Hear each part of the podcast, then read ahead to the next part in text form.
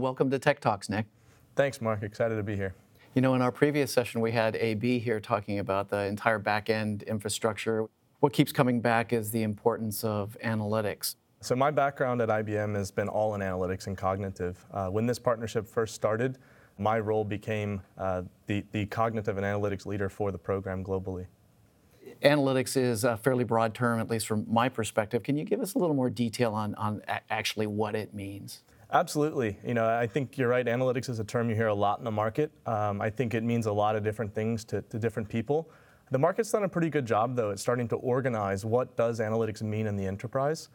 And what they've done is they've kind of organized it into three different categories. Uh, first, you have descriptive. Uh, descriptive analytics are basically dashboards, is the way I like to think about them, ways to present data in different charts and graphs so that the end user can try and get insight from that.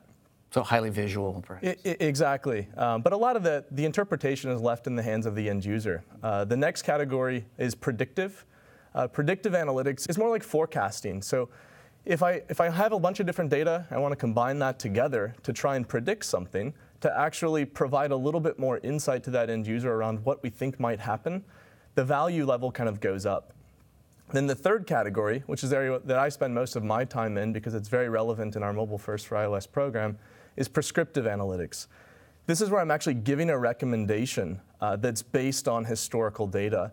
And, and it, you, some people start to think, well, that sounds like predictive. Um, but what's different here with prescriptive is at the end of the day, I want to give one particular action that this end user should take based on all of the different data I can pull together. And you hear it termed a lot of times optimization. So, how do I look at all of the different predictive models that might be relevant in my role, combine those together to come up with an optimal path moving forward? And, and, those three categories are the ones that have been around kind of in the market. I'd say three to five years now, you've, you've heard about them. Mm-hmm. The newest one uh, that, that I also spend a lot of my time in is cognitive. And that cognitive uh, level of insight is something that really excites me and excites our clients.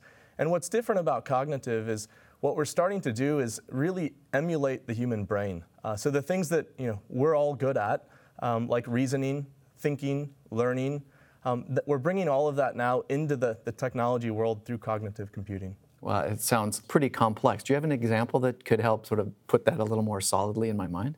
Absolutely. Let me, uh, let me show you a quick demo of one of our mobile first for iOS apps. Uh, this was actually an app that was introduced by Blaine earlier uh, called Find and Fix. And what Blaine demoed um, was the capability to leverage voice within this app. Um, what I'm going to show you is building on the voice capability. We've also taken other cognitive capabilities and embedded them into this workflow. So as a reminder, this app's designed for the field technician out in the job. When they first land in the app, they receive a list of their jobs. So what I'm going to do here is, is actually you know, dig into these urgent jobs. These are jobs that are nearing their SLA. I'm going to pick the one that's most urgent at this time. And you know, as a standard kind of workflow, uh, progress it along, start my travel, then start my job. And now I'm in the middle of the job. And, and, sometimes people run into issues while they're working on things. And historically, the, the solution was, you know, phone a friend, call technical support, um, re- read through manuals to try and track down the solution. What we've done is we've taken the Watson conversations capability and embedded it into this. So when I turn on the microphone here at the top, it says, I need help.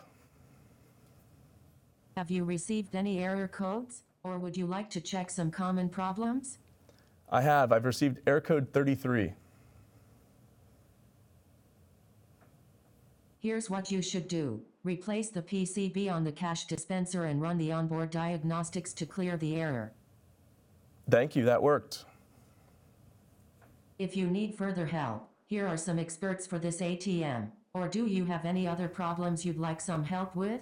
Nope, I'm all set that's really impressive. So, putting something uh, as complex as cognitive into an application in this particular example, it makes total sense. What are some of the efficiencies that you gained over the process of building analytics into to all of these applications? Yeah, great question. You know, as Blaine talked about uh, with the Mobile First for iOS accelerators, uh, we've built a, a library of assets that can help us build these apps in a successful way, do the integration, the business components, have all of those pieces tied together so we can build apps at scale and successfully, minimizing test, uh, maximizing performance. A key part of that are the analytics patterns. Now, do you have any best practices in, in implementing analytics that you'd care to share? Absolutely. Uh, several of these, you know, we've kind of talked about as we've we've discussed today. Um, but You know, the number one thing that I've learned in this process, uh, working with the partnership, is having analytics be a part of the discussion from the very beginning. Those first design workshops when you're in Cupertino, having analytics involved, talking about analytics with the end user, having it be a part of the design is really key.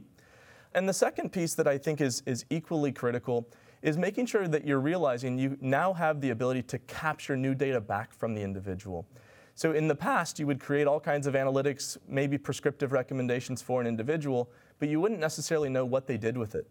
Now that this is in their hands in a mobile app, you can capture what they did, what worked and what didn't work, and constantly improve that ecosystem as you move forward. Right, so it's always learning, it's always improving, the experience is getting better with every uses. That's exactly right. That's great. Well, thanks for that. It's clear that analytics are a key part of the applications that we're doing as part of our partnership, and it's even clearer to me that it needs to be part of any application that enterprises are, are building uh, from the future on. In our last episode, we're going to have Sue from IBM and Adam from Amica come back out and wrap things up. But thanks a lot for coming, Nick. Thank you, Mark.